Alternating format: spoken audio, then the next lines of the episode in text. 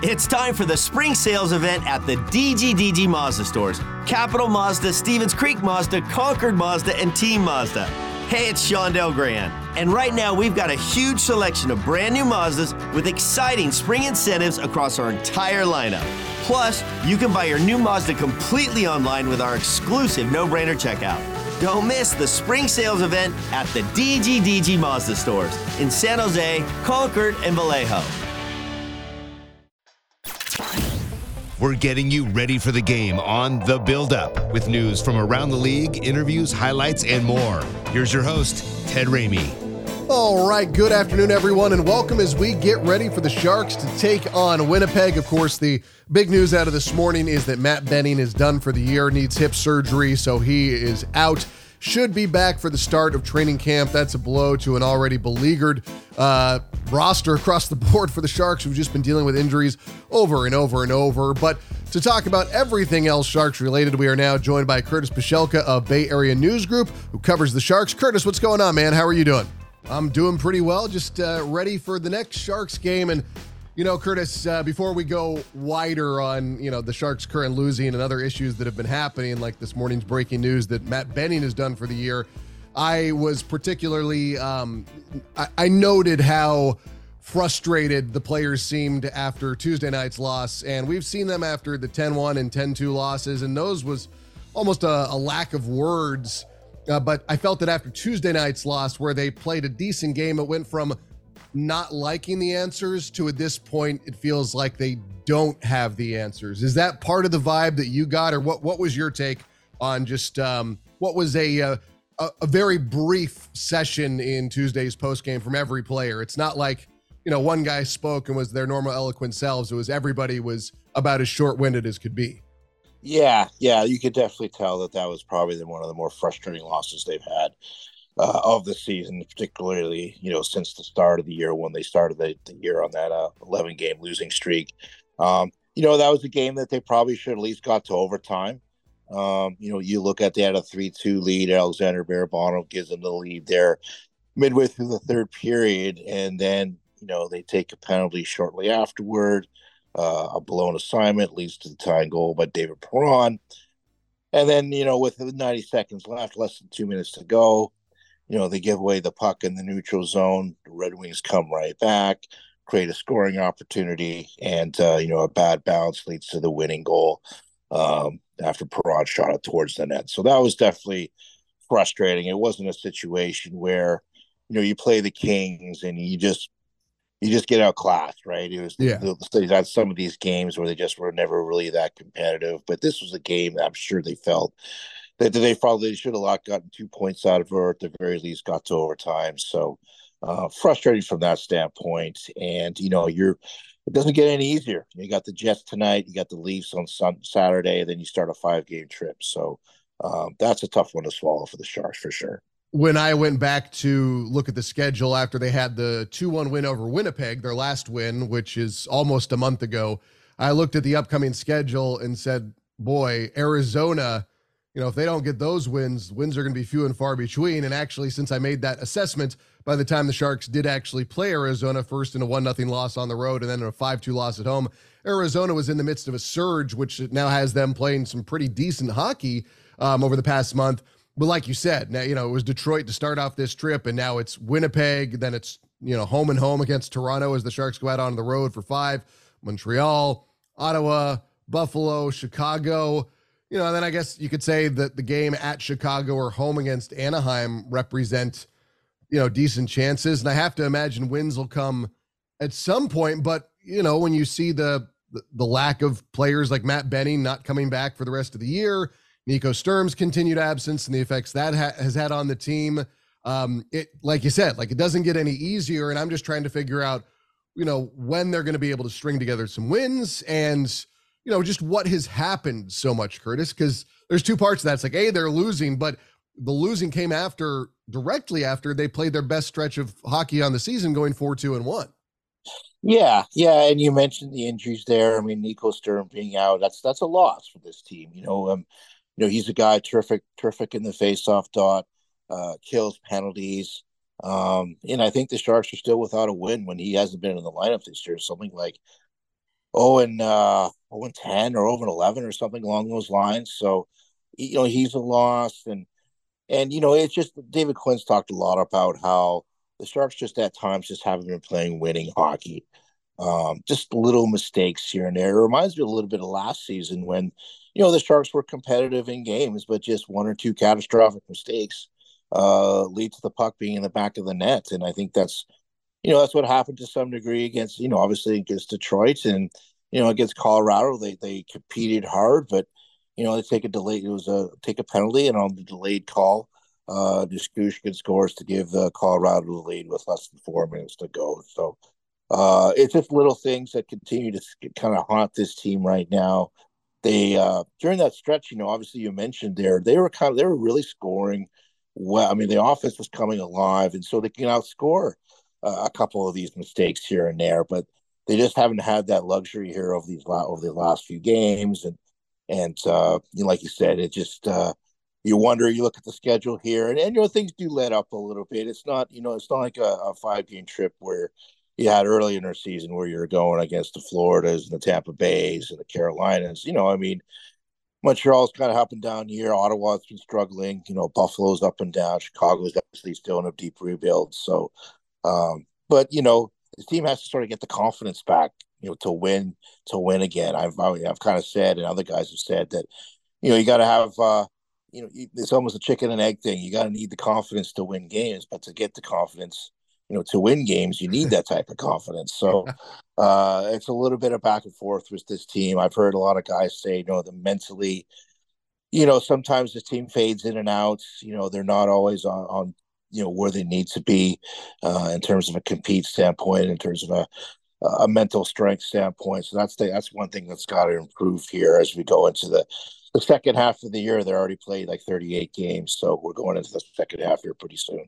What's amazing though, Curtis, is that, you know, Anaheim is only 6 points ahead of the Sharks right now. Chicago is only 3 points ahead of the Sharks right now. It's not like the Sharks are alone on an island compared to the other bad teams in the NHL. I know Ottawa, you know, they've only got 28 points and Columbus hasn't been doing well, but they're 32. So they feel like a little bit further ahead than, you know, the other teams I mentioned there. But I mean, that's kind of where the NHL is consistently being. And I expected Anaheim to take a step forward, but there seems to be the acknowledgement that it's, you know, you're going to have to be bad for a while. The Red Wings, I mean, I thought they were at the point where they were going to start to surge, and they have fallen back. They continue to not play great hockey. I mean, they beat the Sharks, but, you know, earlier in the year when they met, everybody was like, yeah, the 7-year drought's coming to an end, and that's changed very quickly. But, you know, I guess that speaks to what the Sharks are going through, because, you know, Detroit's GM is by some and maybe widely considered the best GM in the league, but it still takes time. Like the Ducks have had a lot of good young talent come in, but clearly it's still taking time. And I think that's part of it with Sharks fans too, Curtis. I know you, you know, interact with them on Twitter and such, and, you know, they will weigh in about, yeah, this isn't happening overnight. It seems to be kind of a dawning that it's not just going to quickly turn. No, exactly. And you just look at the year ahead and how much churn or how much, you know, roster upheaval you're going to be looking at here. I think there's, you know, 9 or 10 pending unrestricted free agents, and outside of maybe 2 or 3 players, I don't think any of those guys are going to be back. So, you know, you're looking at, you know, adding some pieces onto this organization, getting a little bit younger. You know, we'll see if a Will Smith joins this team next year. We'll see if they get a little bit of draft lottery luck and a Macklin Celebrini comes along.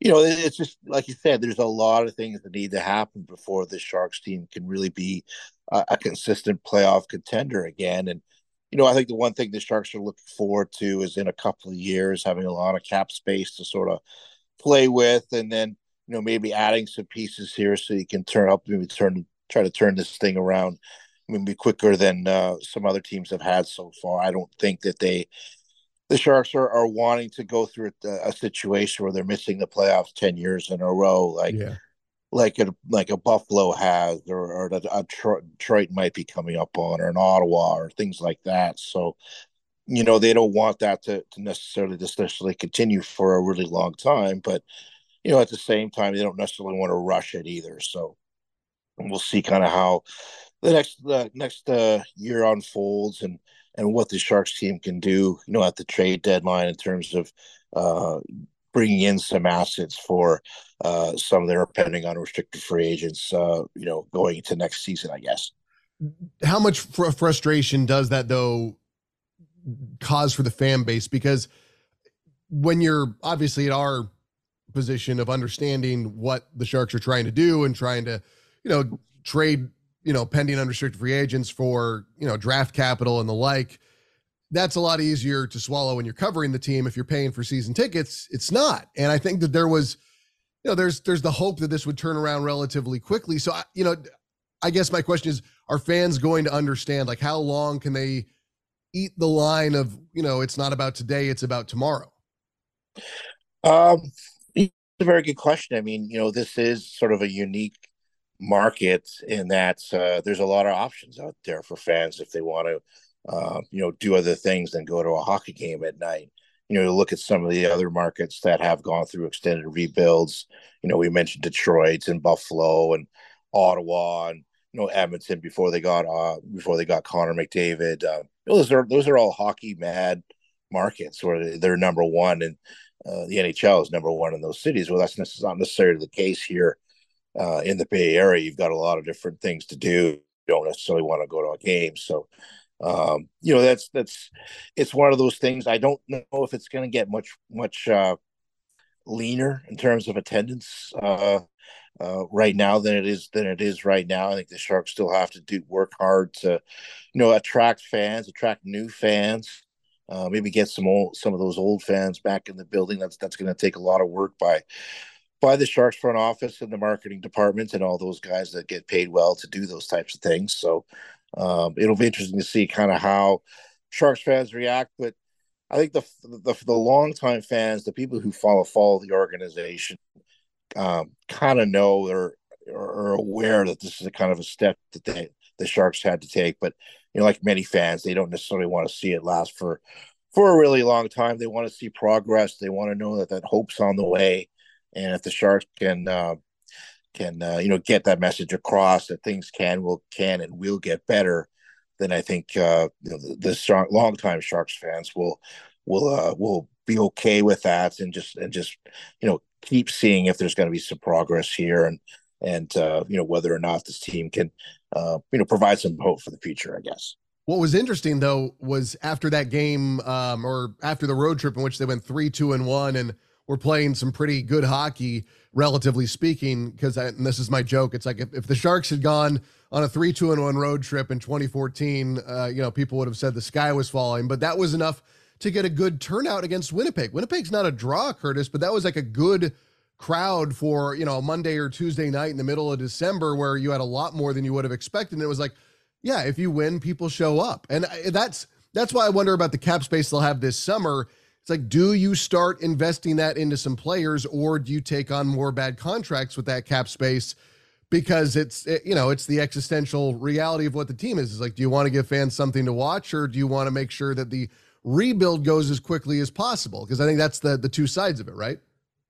Yeah, no, it's a terrific question. You know, I mean, I do think that you look at some of the players that might be on their way out, like, you know, Mike Hoffman or Kevin LeBanc or, you know, some of these players, you know, Anthony DeClaire, if they can't re-sign him or they can't come to an agreement there, you know, that's a lot of players to have to try to replace. And it's not going to be all young guys coming up for the system. You're going to have to go out and sign some guys to sort of, you know, bolster this roster and at least put out a competitive or a quality product on the ice, or at least something that, you know, can be watchable on a night-to-night basis. So, so it's going to be an interesting summer, and you know, to say the least, to see what the Sharks decide they want to do. If it's going to be another year of transition, where you maybe not necessarily looking to put, you know, sign some guys to longer-term deals. You're looking at more of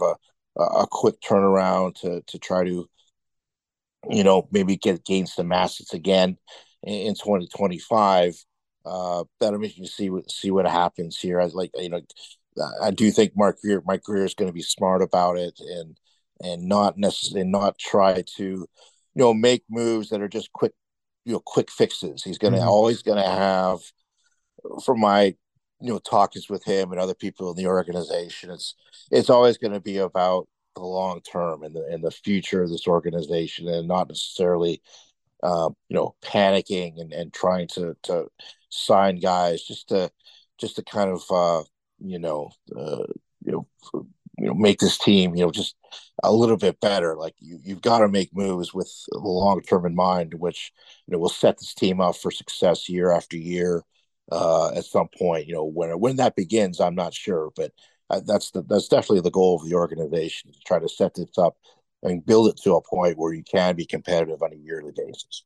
How much confidence do you think that Mike Greer has in David Quinn? Because I've had people ask me, they say, what's going on with Quinn? And I'm always of the response of, if you think this is David Quinn's problem, then you don't understand the roster he was given this year. Not that I'm here to absolve him, but he's not where I look to as the problem.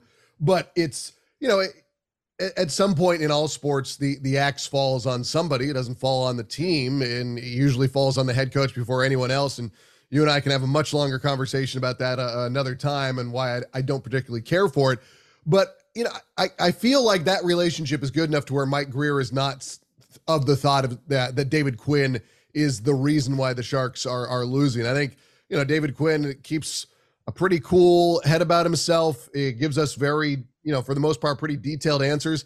He's only had, I don't know, maybe one anger moment, and that was after the loss in Seattle this year. The rest of the time, he's tried to keep things in perspective, and I can't say that he's setting things up schematically wrong. I know I've had some people say, why is he putting out all these forwards on the power play? And to which my answer is, who else is he supposed to put out there?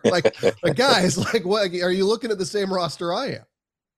Yeah, I mean, there is. I think Mike Greer feels he's got the right guy behind the bench for this team and for this process here.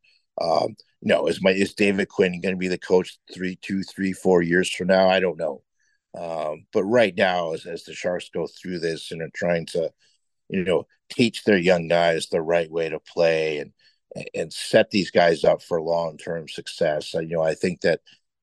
Mike feels that David's and his staff is the right for that. But, at the same time, everybody has to be held to account at some point, and you're not just going to go on and lose one game after another for the next 3 or 4 months without having to answer some questions. So we'll kind of see here on David's side for another year after this one. It's going to be a situation where, does he go into that final year of his contract without an extension, or will the Sharks sort of reward him with an extension, give him another year, maybe some peace of mind and some backing that even in what he's trying to do and in the message and the identity that this team is trying to have, and so we'll see. We'll see what happens there. You're right. I mean, David has been patient throughout this process, and hasn't really lost his too much. You do remember that game, a blow up against after that game in Seattle, where they just weren't competitive at all. And that's just one thing. That's the one thing you got to judge this team on, more than just the wins and losses. Is this team competing hard? Yeah. Is this team giving maximum effort? The lineup is what it is.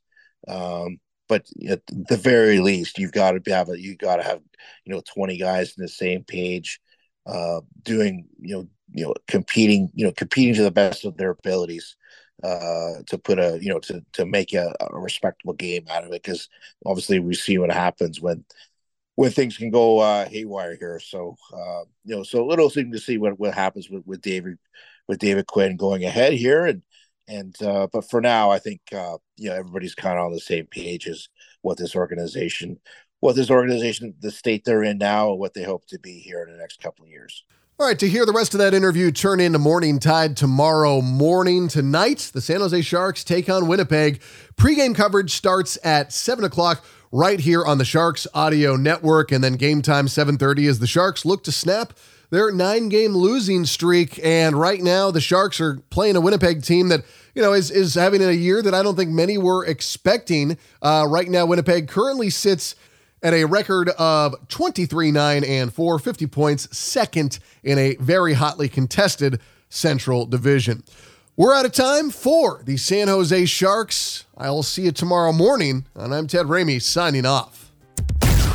This podcast can be found for download under Sharks Hockey Digest on iTunes, Google, and Spotify, and on demand anytime on the Sharks Plus SAP Center app, presented by Western Digital. All music by Yogi Yend.